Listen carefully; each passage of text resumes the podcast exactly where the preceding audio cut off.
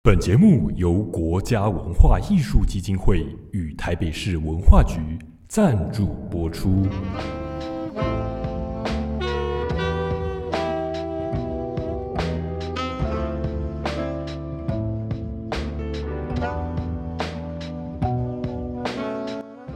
Hello，大家好，我是防疫措施的节目主持人宇轩。在节目中，每一集会邀请不同来宾和我们一起聊聊各种文学创作领域中令人印象深刻的事情，分享一些自己的经验和想法。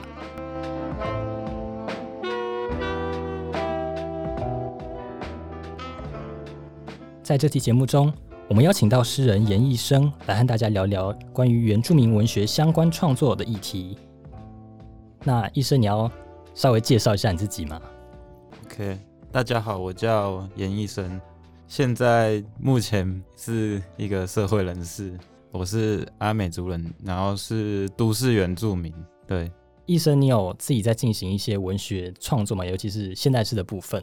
嗯，目前比较是因为在工作的关系啊，嗯然后这部分可能就是用空闲的时间才会去写，就是最近比较近期的是在那个幼师文艺上面的文章，那上面是谈那个原住民散文的部分，那我主要是嗯谈几个比较年轻的作家，因为他们目前都还没有出版物，所以比较少人知道。而且，因为现在原住民的文学，大家比较多关注的都是现在比较有名的作家，嗯嗯就是瓦利斯诺干，或是夏曼兰波安，嗯或是利格拉勒阿乌老师这几位比较多人知道。到近期才比较多人知道一些比较新的作家，像沙利浪嗯，或是马一航，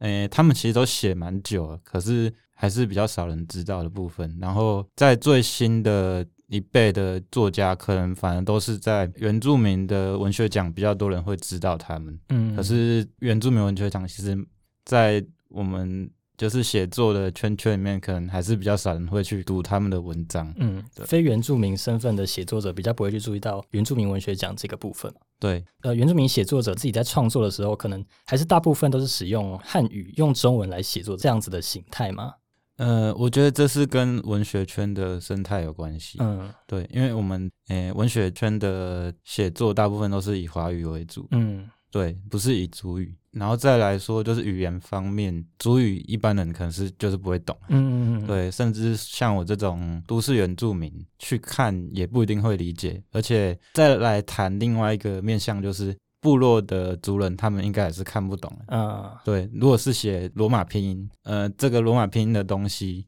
反而是比较近年的教育才有的东西。嗯。对，那谈到关于语言和创作这个部分，之前有看到你在台大的湾流音乐季，那有看到你发文，那我们可以先谈谈这个部分吗？呃，湾流音乐季那时候其实是我假日空闲的时间，然后去那边参加那个活动。嗯诶、因为那我觉得那活动其实是蛮有意义的，就是他们是第一届，然后集合了蛮多不同语言、台湾的本土语言的人士去那边办活动，像是台语、客语，然后也有请主语的部分，像是原转斯巴赖跟那个南岛鲁马社，嗯，对，就是他们在那边办活动，然后我主要是去听那个马耀比哄的演讲，啊因为他他现在在做那个阿美主语的幼稚园，在花莲玉里，对，然后这其实对原住民的教育蛮重要的。嗯温流音乐季他们除了我刚才讲的那些之外，嗯，还有他们要办一个静态展，嗯嗯对，上面列了蛮多，就是原那个语言，台湾的语言教育对于我们一般大众的影响。对，嗯像是我们一般会知道，就是那个国语的政策嘛，像老一辈都会被强迫说不能讲方言啊，他们说嗯方言、就是一种一种官方的政治凝视啊，嗯对啊，对我们这些族群的影响啊，更不用说台语的。族语的影响一定是更大的，嗯对，因为比较少人在谈国语运动的时候会去谈族语也被掩盖这个部分，嗯对，然后他们的静态展有讲出这些各个族群不同面向的东西，我觉得是蛮不错的。虽然他们在呃有一些部分有讲错、可是他们在网络上也有道歉，就是很诚心的道歉，这样我觉得是算蛮不错的示范。嗯对，而且他们还是学生的族群，就办这个活动其实不容易。刚刚医生有提到关于各种语言上面的一些，不管是政策啊，或者是我们在文化交流上面的可能会造成的影响，这个其实是关于族群上面的嘛。那因为之前每天为你读一首诗，在设计专题的时候，它有设计一个叫做关于台湾的诗，那里面其中有一个是在谈关于我们的家园认同。那那时候我们有稍微请教了一下医生，就是身为一个具有原住民身份的创作者，对于台湾这个概念，原住民好像比较不会有台湾或者是国家这概念，他们认为的是一个家园或者是土地的认同，是吗？嗯，这方面来说的话，嗯，就你个人的看法好了，不要讲就是代表整个原住民。嗯，个人来说吧，就是会不会有台湾认同这件事情，我觉得是我们要有台湾认同之前，我们要先对自己的族群有认同。嗯，对，不然你要直接去谈台湾认同这件事情，其实是蛮空泛。然后我们对自己族群的认同的方面，应该是要从最基本的，应该是语言呐，然后再来是文化嘛，就是我们生活习惯一定是跟别的族群是不同的。嗯，至少在以前啊，可是现在这种现代社会，大量的岛内的移民嘛，就是我们生活的方式都会改变。嗯，然后如果要谈台湾认同这件事情，我们可能现在会比较主张是教育上面，嗯我们会对政治有没有多少的敏感度，这样，或是对自己的族群到政府的政策对我们的影响，会不会影响到我们的生活方式，或是我们所拥有的一切会被改变，不管是文字还是生活啊，嗯，都是这样的。现在最重要的、最应该要着重点是从教育开始来改变这个共同体的建立，是这样子吗？教育其实是一环呢、主要是我们的生活，因为我们不可能说足语回家学这件事情。啊对我觉得这个是一个很好的启发点，没有错。可嗯是我们的家庭有办法承载足语这个责任吗？尤其是在这个混杂的社会，很多人不见得是你的父母都是同一个族群，嗯所以这非常的困难。说回家学这件事情。嗯而且每个人的生活的阶级不同，你可能足以回家学，你在学校学了百分之九十九都是华语，然后你要回家学你的主语，可是你的爸妈都在加班，都在上班，然后回来就要休息了，所以这种事情其实应该要至少一半是要公部门也要参与，嗯不是说把这个东西丢到家里就没有事。就创作这个部分，那刚刚医生有提到说，如果原住民用族语来书写的话，没有接触到这部分的读者，他们不会了解到里面在写什么。那可能在部落里面的族人，他们也很难去了解到说这些罗马拼音代表的意义是什么东西。那就你的看法，原住民文学它未来的走向，它应该是要怎么样去发展会比较适合嘛？不管说是使用的文字啊，或者是题材上面，你自己的想法是怎么样？嗯、这方面我是觉得，因为现在有足语文学奖。嗯然后也有原住民的汉语的文学奖，对，就是它是两个区块完全不同的东西。然后族语文学奖这一块，比起原住民的汉语的文学奖来说，更少人知道，嗯所以它的影响力比较低。然后再加上财团法人原住民族语研究发展基金会这一块。他们对于，就我所知啊，对于这一方面的推广可能比较弱一点。嗯对，就是像我之前在看，就是主语的字典或是词典啊，一本可能就两千多块。啊对，而且它不是公部门做的，是私人做的，这就会变成说你的语言的资本有一个断层，然后这个就影响到我们这些想要，如果也就是想要学习主语，然后甚至于再拿主语来创作这件事情，很多都会变成是从音乐上面嗯比较多人有办法进入，可是如果是纯纯粹文学方面就比较困难。嗯对，因为音乐的东西比较容，应该说比较容易传唱，嗯，可以透过旋律嘛，就是不懂里去面的东西也可以了解。去组织这些东西。可是你如果只是纯文字，你如果没有读过，绝对不会懂。嗯啊，读了也也有不一定懂的。然后这方面就很需要，就是有更多人进入那个资源，嗯或是说语言的政策上面，不要去阻挡这方面。嗯。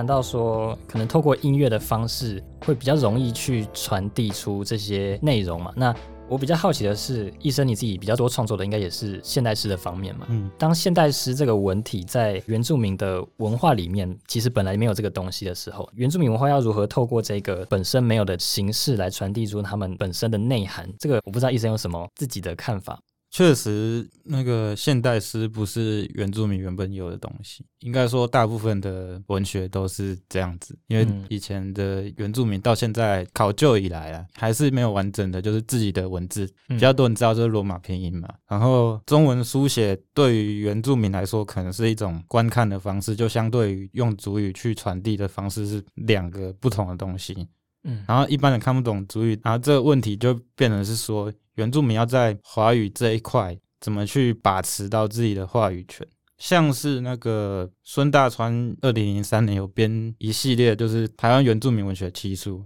然后在那个二零一三年的时候，黄美儿又编了一个台湾原住民族关系文学作品选集，然后这两个是完全不同的东西。一个是孙大川讲的就是原住民写汉语这件事，嗯写汉语的创作这件事情。然后另外一本黄美儿的那本是非原住民从汉文、日文，就是不同的方式去记录从一六零三年到一九四五年这段时间对于原住民的文化事件、生活的创作。嗯对，但是这些都不是原住民的观点，然后这就会变成说，原住民要书写的这一块要去冲击华语这个大的文学圈，就会有一种比较孤立的感觉。嗯，对，这些都不是原住民的观点，是因为选集的编选者他们在选的时候是从他们自己的观点来出发，而不是从原住民的观点出发吗？还是嗯、应该说那个选集就是选他们那个主题的，嗯就是关系文学，就是嗯他们就是选非原住民的文学的东西。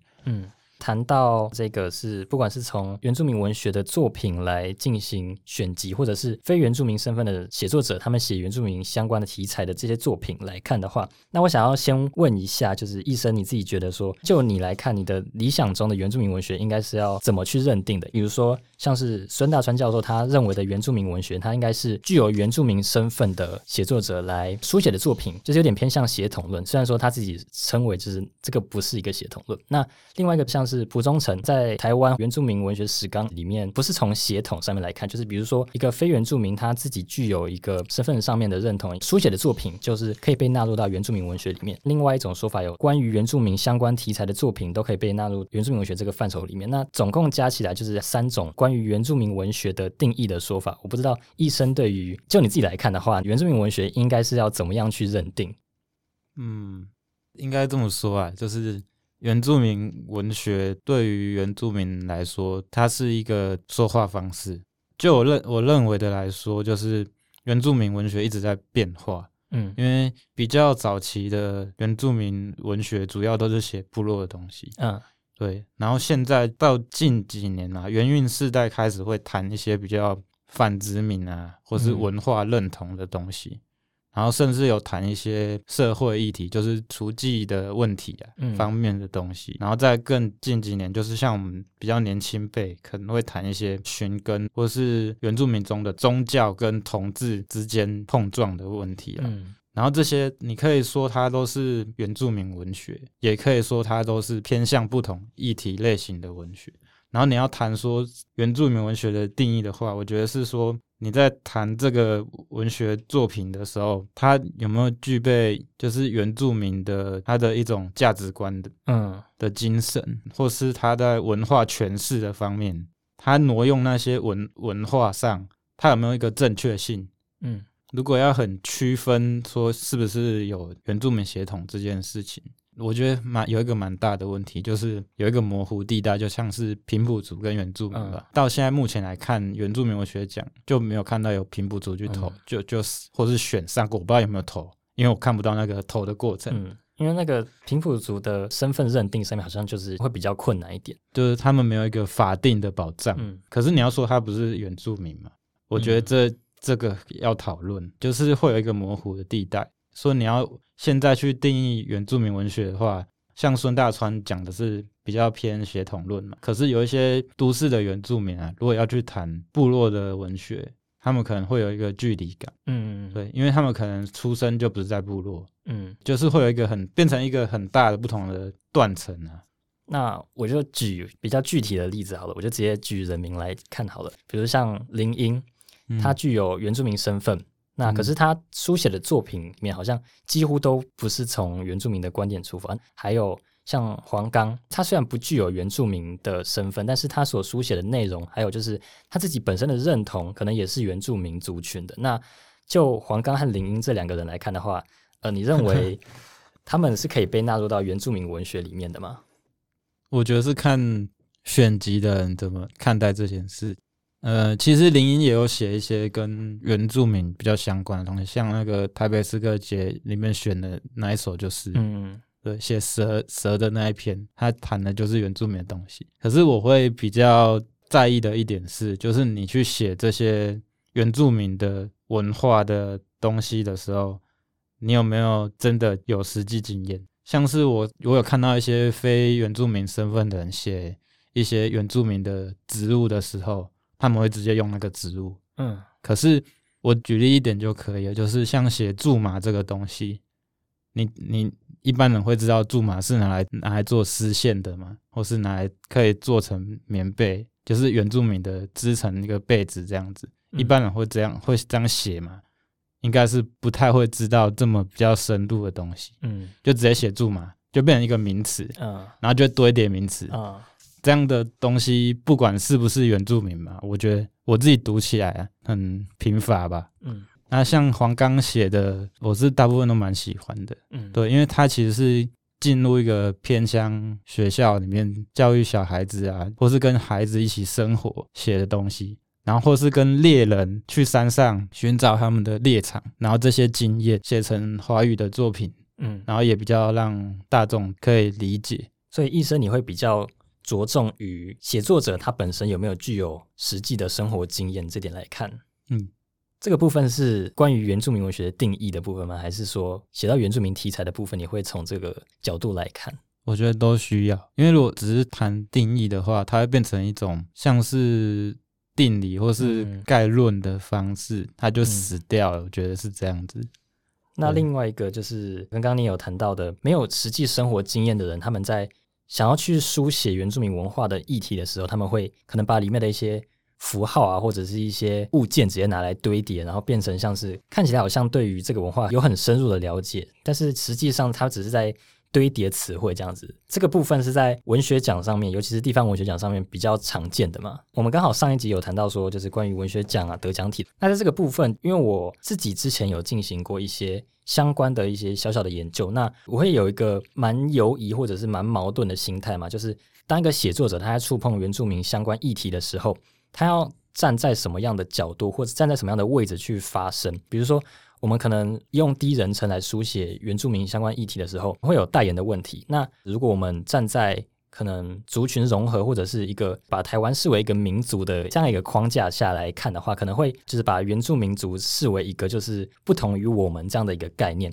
那在文化他者和代言之间，就是要如何取得平衡，我自己认为是一个蛮困难的事情。我个人会认为说，就是这个可能关乎于写作者他在书写的视角上面。就是比如说，如果你书写的是一个第一人称的作品，如果你不是具有原住民身份的写作者的话，你可能比较不适合去使用原住民的观点来这样子书写。你可能就是从你自己的观察，你看到了什么样的现象，这样子来写会比较安全。那我不知道医生的看法是，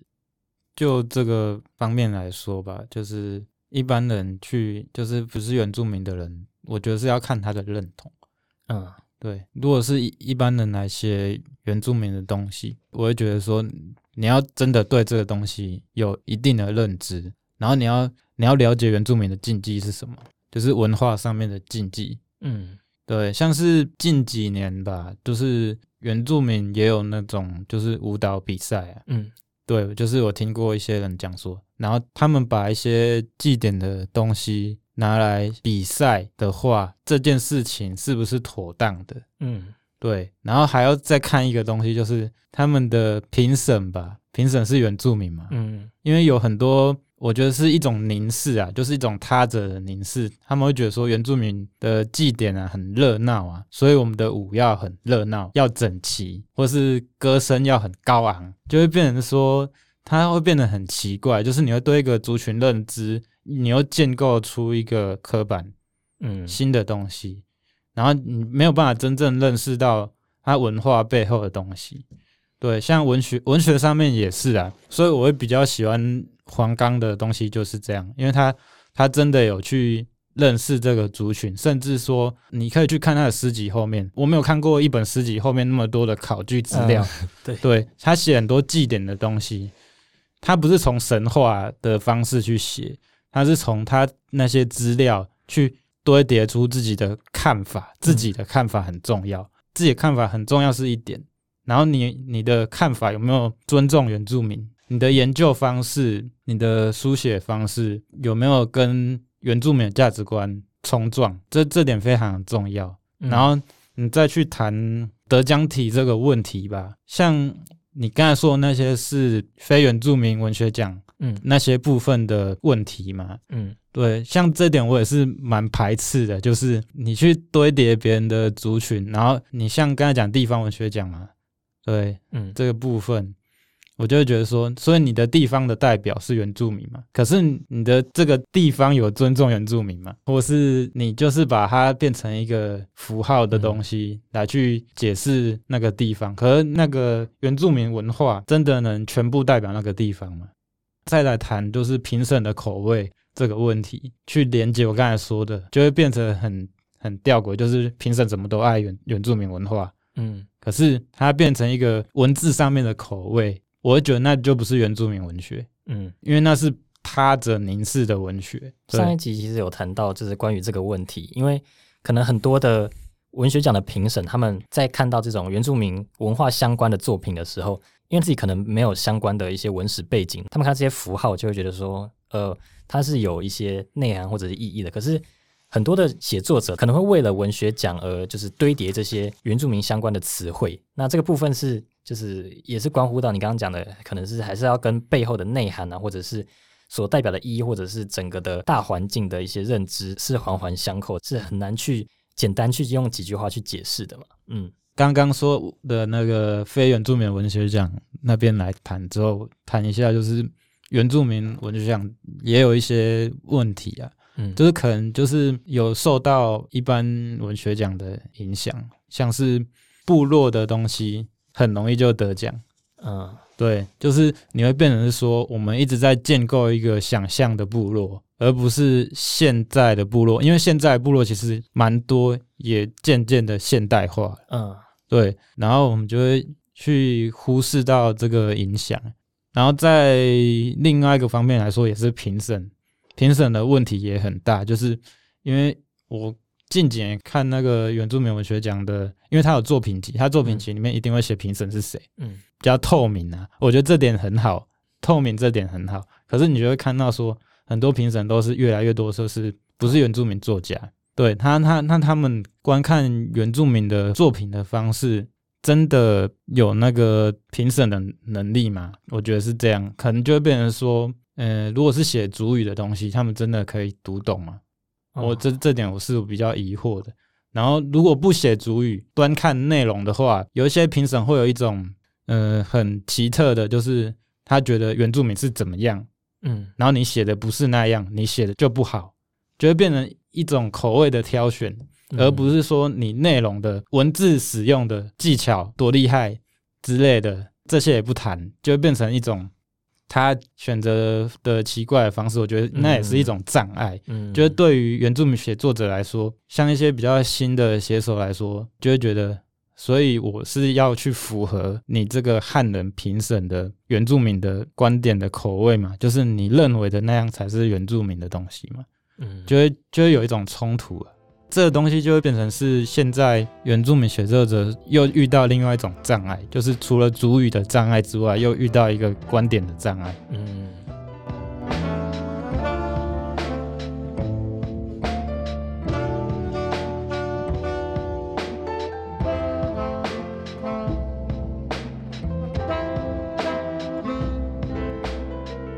我自己认为啦，就是我走过蛮多歪路的。对我从大学的时候才开始碰到文文学写作这件事情。嗯应该说，我高中的时候就在选择说我要读的是历史还是读中文系，嗯然后就在想这件事情。后来我就选择是中文，然后到大二的开始，我我开始因为老师鼓励我们创作，嗯然后就开始写，然后就尝试学校的文学奖。第一次投的时候就是没有上，嗯一定是这样。对我自己是这样，我没有说别人也是这样。然后就开始对这件事情有一些思考吧。嗯然后在网络上嘛，就是有遇到一些就是算是网络结社的人，就是一些诗刊啊，或是一些诗社团的人，嗯然后就开始认识网络上面写诗的这一块。自己也是会去图书馆阅读一些东西吧，嗯然后就去就会觉得网络上面写的东西跟一些出版出来的东西好像有一些不太一样。嗯然后大学时候有组过读书会，嗯对，然后就是可是是读小说，嗯 就不是写诗的，嗯对。可是那那个也没有创作啦，就是只是阅读而已，就算是一种养成吧。嗯，然后刚刚有说到，就是在脸书上面开始接触到一些人，可是我的比较不好的经验就是，我应该算是我比较不会有那种在一个社群里面和其他写作者一些比较好的交流经验吗？还是应该说比较不会，比较没有那种社交性质的那种能力吧。嗯，可是你不是有担任过好像蛮多的，比如像是文学社群的干部之类的，不管是实际实体的一些文学结社，或者是网络上面的可能论坛的一些活动这样子，你都有担任蛮重要的干部嘛？呃，我是之前有担任过，就是 Facebook 是论坛的版主。那时候就是主要就是帮一些网络上面在那个论坛社团里面的写作者，就是稍微去谈一下他的作品这样子。嗯然后就是会遇到一些比较奇特的经验吧，嗯 就是可能他会觉得你说的他不认同，嗯，然后我就觉得说，那就是就是就是这样了，因为大家的想法已经是不太一样的吧。嗯可是有些人就是会去挑战那个社团的规则吧，不是我的规则，是社团的规则。嗯对，然后后来我就离开那边。呃，应该说那个邀请我去当论坛的老师吧，他也对这件事情不以为意啊。嗯对，然后我就觉得说，那这个圈圈就是这个样子，就是不是我想象的那么美好。对，就是在接触文学创作的一开始的创作者，他们可能就是着重在技巧上面的一些磨练之类的嘛。可是到后面可能会发现到很多，比如说像是很多人际互动的交流，或者是一些人情压力，你必须要去承担某种责任，这样子。除了承担某种责任的方面，还有一种就是你要面对不同个性的人，嗯你要怎么去应对，就会变成说你要抉择，你要把自己的方面多拿出来一点，还是别人的比较多，嗯，你要去抉择这个算是有可能造成冲突的部分。嗯，如果在里面达成一个平衡，是一个蛮困难的事情啊。那相较于几十年前的早一辈的写作者，他们可能不需要经历那么多的在人际互动或者是交往上面的一些难题嘛，因为网际网络的兴起嘛，让人不用碰到面也可以去进行在虚拟的空间里面的交流。那这个部分其实是蛮有趣的，你要谈一下这部分吗？我觉得以前的人可能也是会遇到这样的问题，只是不会被放大到嗯所有的人都看得到，这影响比较大。你在如果你在网络上面吵架，大家也都已经看得到，又是公开的嘛，嗯然后就会衍生出很多问题啊。像以前都是叫论战嘛，嗯现在都变成事件。嗯 对，要这么说的话，就是以前论战大家都打的是一种技术战，嗯对，就是语言的技术战，然后去谈，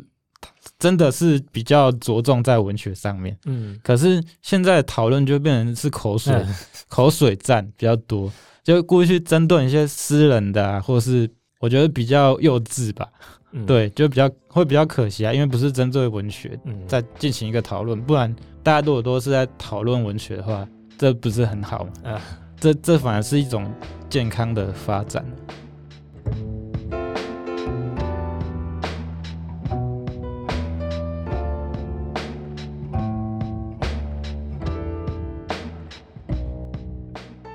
就你自己的创作经历啊，或者是你所创作的一些作品，或者是往后的一些发展，你可能受到某些影响，或者是你同时也影响着某些人事物，比如像原住民身份，对你来说有没有对于写作上面有一些你认为可能产生的影响？因为我最早一开始写写东西其实是蛮中文系的，嗯因为这样讲好像有点刻板，对，就是比较不是写原住民，就不是写自己身份的那种那样那样的东西，嗯。就会变成玩，有点像在玩文字游戏。嗯。因为一开始自己创作啊，那时候我也不知道诗刊这种东西，嗯。就发非常的有趣啊，就是在网络上发东西，然后大家会看嘛，就是比较算是经验尝试的感觉。嗯然后大家看到会评论你，然后我才慢慢的进入网络的社团这样子。然后像这样的经验就会比较非原住民的方面嘛。然后到我应该说是大二还大三的时候吧，就是有听到原原住民作家的讲座，然后才慢慢想说这方面好像也可以去琢磨一下。嗯对，然后就开始写比较跟原住民相关的东西，然后就会变成说，我现在回头去看我写的那些东西，我会觉得说，嗯，怎么写的这么垃圾？就是会变成说，我看好像就看到现在有一些人写原住民的东西，也是跟我那时候很像，嗯就是变成符号的堆叠，嗯比较没有个人的写作观进入到原住民文化这块的那种过程，嗯，会忽略掉。对，从文学的创作上面来慢慢的磨练，然后进而去意识到可能文化上面的一些认同或者是其他的问题，我觉得是蛮特别或者是蛮有趣的一个经验的、因为可能就呃没有原住民身份的这个写作者，他们书写的历程可能会比较没有在身份上面的一些认同的这些过程。那就你自己来看的话，你不管说是对原住民文学，或者是对于整个文学圈他们往后的发展，你有什么期待，或者是你认为说可以怎么改进的部分吗？怎么改进？我觉得“改进”这词好像我是一个什么很大的人物一样，有有点可怕。应应该说，我对于原住民文学吧，就是有一种很大的期待啊。嗯就是我觉得现在没有原住民文学的刊物啊，以前、啊以前是有的，像是山海文化杂志社，他们嗯以前出过不少，然后加上比较专门会出原原住民研究或是文化方面的出版社，像诚心出版社就出了蛮多的。我觉得就是现在比较没有一个专门针对原住民的文学的平台，我觉得这比较可惜。嗯，就是希望以后会有人去触碰，就是去发展这一块。我觉得这是对，也是对于台湾的文学圈比较健康的期待吧，嗯对吧、或者现在也有那种嗯、呃新著名的文学奖，我就觉得这也是蛮有趣的，嗯，对啊、他们不是办到这一届也要暂停了？这这这我就没有注意到了，这这蛮这这样蛮可惜，嗯。对啊。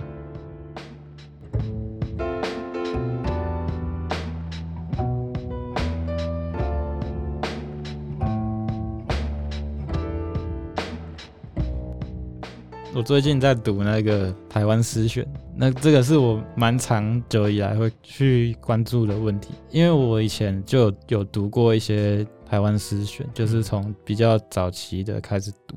然后就会想说，为什么原原住民的东西不外乎就是那几位诗人，嗯或是说有时候甚至非常的少，然后这一点我就会觉得很疑惑。然后我就有去注意到，因为有一些主编吧，因为他每一期每一年的主编可能不一样，嗯。像是最近一期的是那个孙子平编的，然后我就会看他们后记啊，或是写序，他们里面会提到说他们选怎么选的，然后我就会疑惑说这些人怎么选都很少去触碰原住民文学这一块。嗯。再来看说原住民对于台湾，再丢回你刚才说台湾认同这个东西，它变成一种说它是台湾文化的主，变成一个主轴，或是说一个招牌，嗯。常常被拿去国外，呃，说是炫耀也好，嗯，对，然后再丢回台湾这边这边看，嗯，真的有去注重这一块吗？嗯我会觉得很疑惑啦，它变成一个说被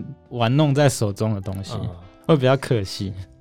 那今天非常谢谢诗人严医生和我们聊了那么多。防疫措施在二零二零年十月开始，在各大平台每周会更新一集节目，欢迎各位有兴趣的听众关注粉丝专业，相关讯息都会公布在上面。那今天的节目在这边告一个段落，再次谢谢医生还有各位的陪伴，我们下次再见。再见。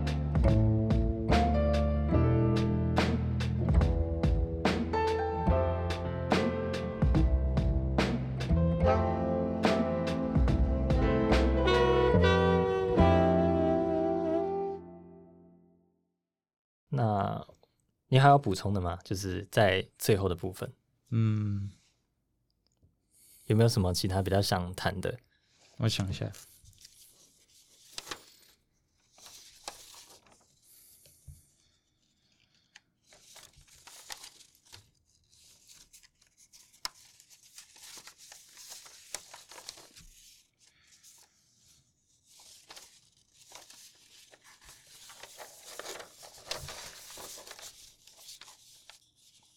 应该